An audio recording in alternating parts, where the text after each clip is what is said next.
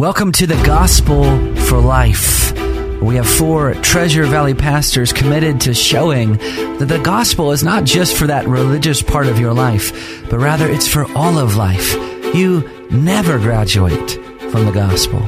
I'm Josh Bales, pastor of the Well Church, here with Russell Herman, pastor at Cloverdale United Reformed Church, Phil Moran, pastor at Christ Presbyterian Church, and Jonathan Van Hugen, pastor at Day Spring United Reformed Church. Now, if you'd like to find out more about us or catch past broadcasts or get information about our annual conference, you can find us at reformationboise.com. All right, uh, this is the Gospel for Life, and uh, we have been um, starting 2019 by um, trying to reset our spiritual temperatures, as it will, uh, as it were, by kind of reclaiming a high view of God. And the way that we reclaim a high view of God is not by clicking our shoes together and wishing to go back to Kansas, but it's by going back to the Word of God and by looking at God, by beholding Him in the way that He reveals Himself. And so, one of our basic claims of the last few days is that uh, God is both terrible and tender. He's both majestic and meek. Um, and uh, that's the way that the scripture uh, manifests him. In Revelation 5, Jesus is called um, the lion of the tribe of Judah, and he's called the lamb that was slain. Um, and this is exactly what we see in the crucifixion. I mean, brothers, really, I mean, can you see a better image of the, the terrible and tender God than in the crucifixion itself? It's the ultimate spot where we see the the holiness and justice of God and and the wrath of God and all of its fury um, being unleashed against sin. Um, Jesus Christ on on the cross is going to absorb for His people um, the penalty for for that their their sin. Mm-hmm. Um, nothing more terrible than that. And and it is the same time at the same moment the the the infinite love of God mm-hmm. for sinners that that that wrath isn't visited on us, but the Son of God absorbs it into Himself. Yeah. Which is really what what Romans eight verse one starts with. Yeah. There is no condemnation for those that are in Christ Jesus, but that also implies that there is condemnation. Condemnation. Yeah. Right. Um, mm-hmm. For God's people, there isn't anything left because it was completely absorbed and exha- uh, exhausted in Jesus Christ on the cross. Mm-hmm. But for those outside of Christ, um, there is a condemnation that awaits them. Um, and that's that's the really the terribleness of Romans eight. Yeah. Um, that there is a wrath, and, and what you'll find is that that as it goes on, it says, "For the law of the Spirit of life has set you free in Christ from the law mm-hmm. of sin and death. For God has done what the law, weakened by the flesh, could not do." by sending his own son in the likeness of sinful flesh and for sin he condemned sin in the flesh mm-hmm. in order that the righteous requirements of the law might be fulfilled mm-hmm. in us yep. but it also you just have to read underneath the text that yeah. Well if you're not in christ then the righteous requirements of the law haven't been met yeah let me push pause just there for a second so what we've been doing so to get caught up to our listeners we've been looking at specific texts. We've I'm pretty sure that our listeners are always ahead of us. Oh, that's probably true. We've been we've been looking at specific texts where we see the the how God is both terrible and tender. We've looked at Isaiah 40.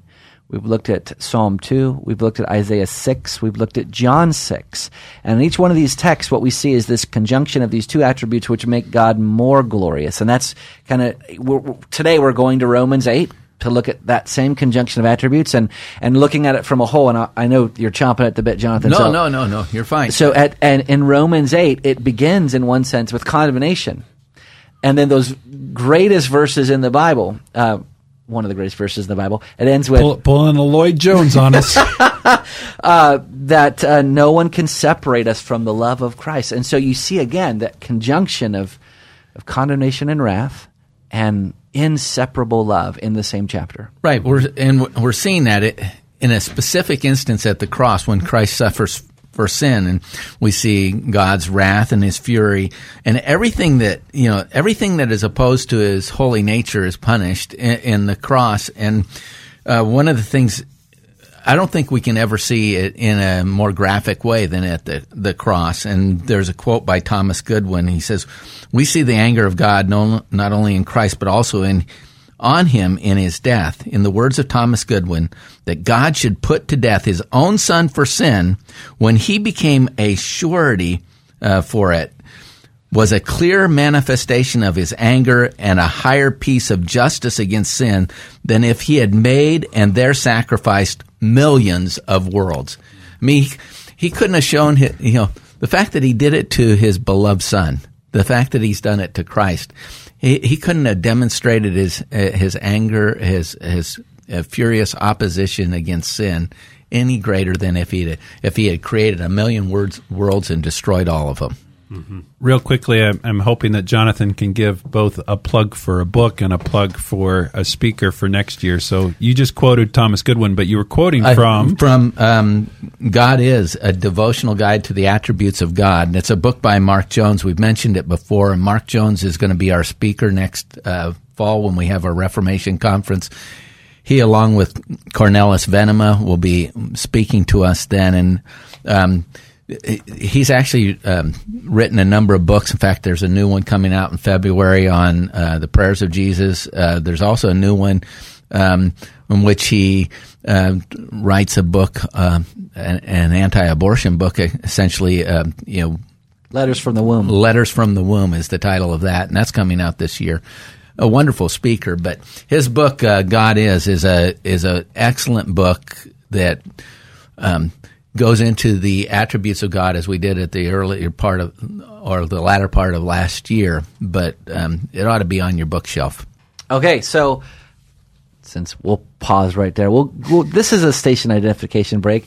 These are our sponsors on today's program. To my left, I have Pastor Phil Moran from Christ Presbyterian Church. How you doing, brother? Hey, I'm doing great. Uh, Pastor at Christ Presbyterian Church, uh, as Josh said, and uh, you can uh, find out more about us at Christ go, go on, on, on the web at christpressboise.org. And then directly across from me, I have Pastor Jonathan Van Hugen from Dayspring Reformed Church. Sorry, that's I'm, a, I'm really okay. not trying to butcher the name. Oh, that's all, that's all right. And dayspringboise.com. If you're uh, someone that's on the web, we actually meet up on the bench uh, in the Vista Overland area. We we we uh, we worship at the Whitney Friends Church. Uh, they've been delightful partners to help us have a worship service there, and uh, we've we've been there for the last five years. And then to my right, uh, Pastor Russ Herman at Cloverdale Reformed Church. Yep. Uh, you can find us at Cloverdale United Reformed Church or cloverdaleurc.org. And then my name is Josh Bales. I am one of the pastors at the Well Church.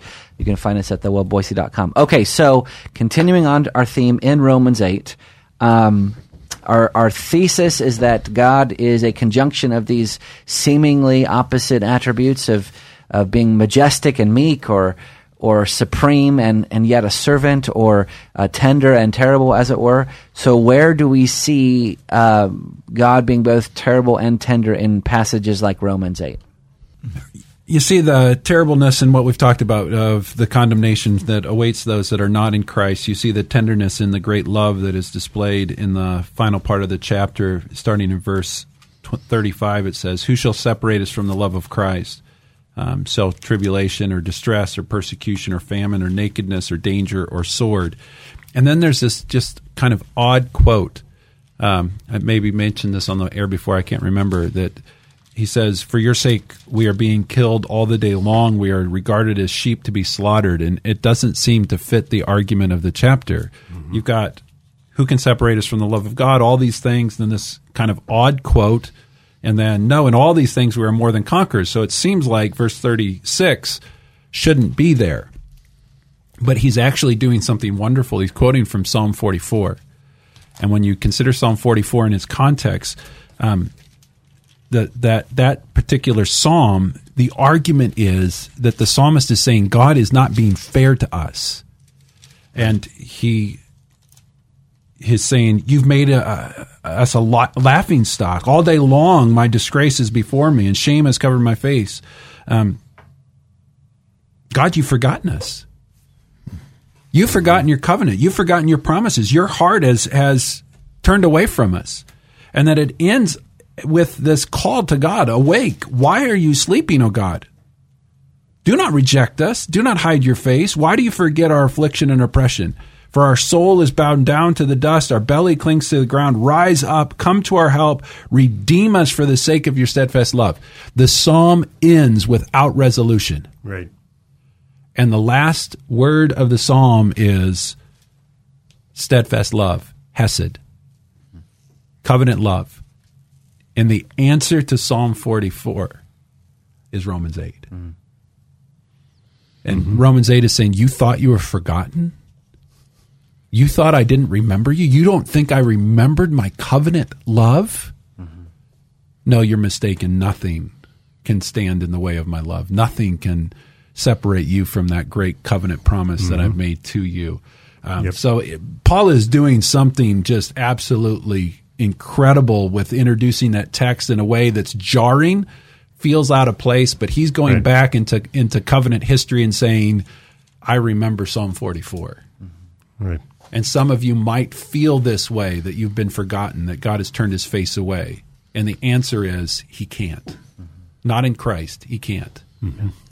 It's yeah. beautiful work. Yeah, and it's really sprinkled. This thesis is sprinkled through all this chapter. I mean, one of the most famous verses in the Bible is verse 28, of course.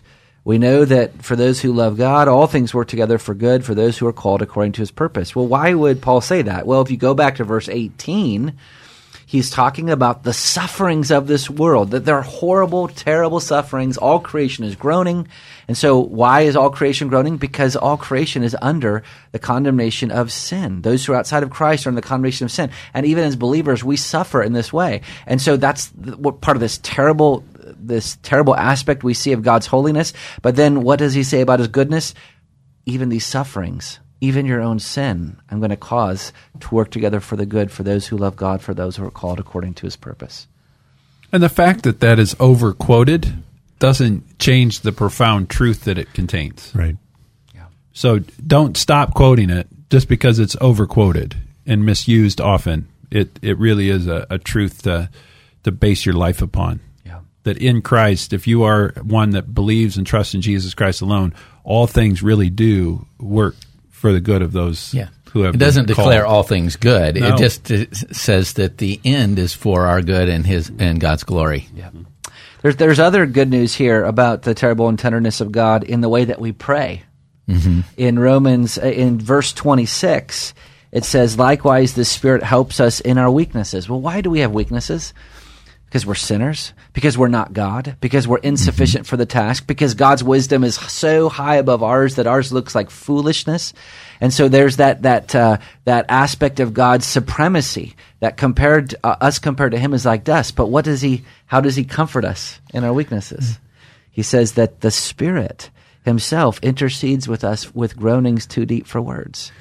Yeah, yeah, this this chapter is calling us to a new perspective. Much like uh, a few days ago, we were talking about the 40th chapter of Isaiah, which invites us to a bigger vision of God, and and with that bigger vision of God, we see ourselves in cut down to size in a really really good way, humbled in a really really good way, and and you see that in Romans 8. Uh, for instance, look at verse 18 I consider the sufferings of this present time are not worth comparing the glory that's to be revealed mm-hmm. in us. Mm-hmm. When we when we see a glimpse of the glory of what God has intended for us, our future glorification, all of a sudden the sufferings of this world, burden though they be, wow. Yeah. Uh, th- th- we see them in a whole new way. Yeah, for the children of God, it says. Yeah. yeah. Well, you've been listening to the Gospel for Life. If you would like to subscribe to this podcast, just go to iTunes, search for Gospel for Life, or you can go to our website, reformationboise.com. We'll see you next time.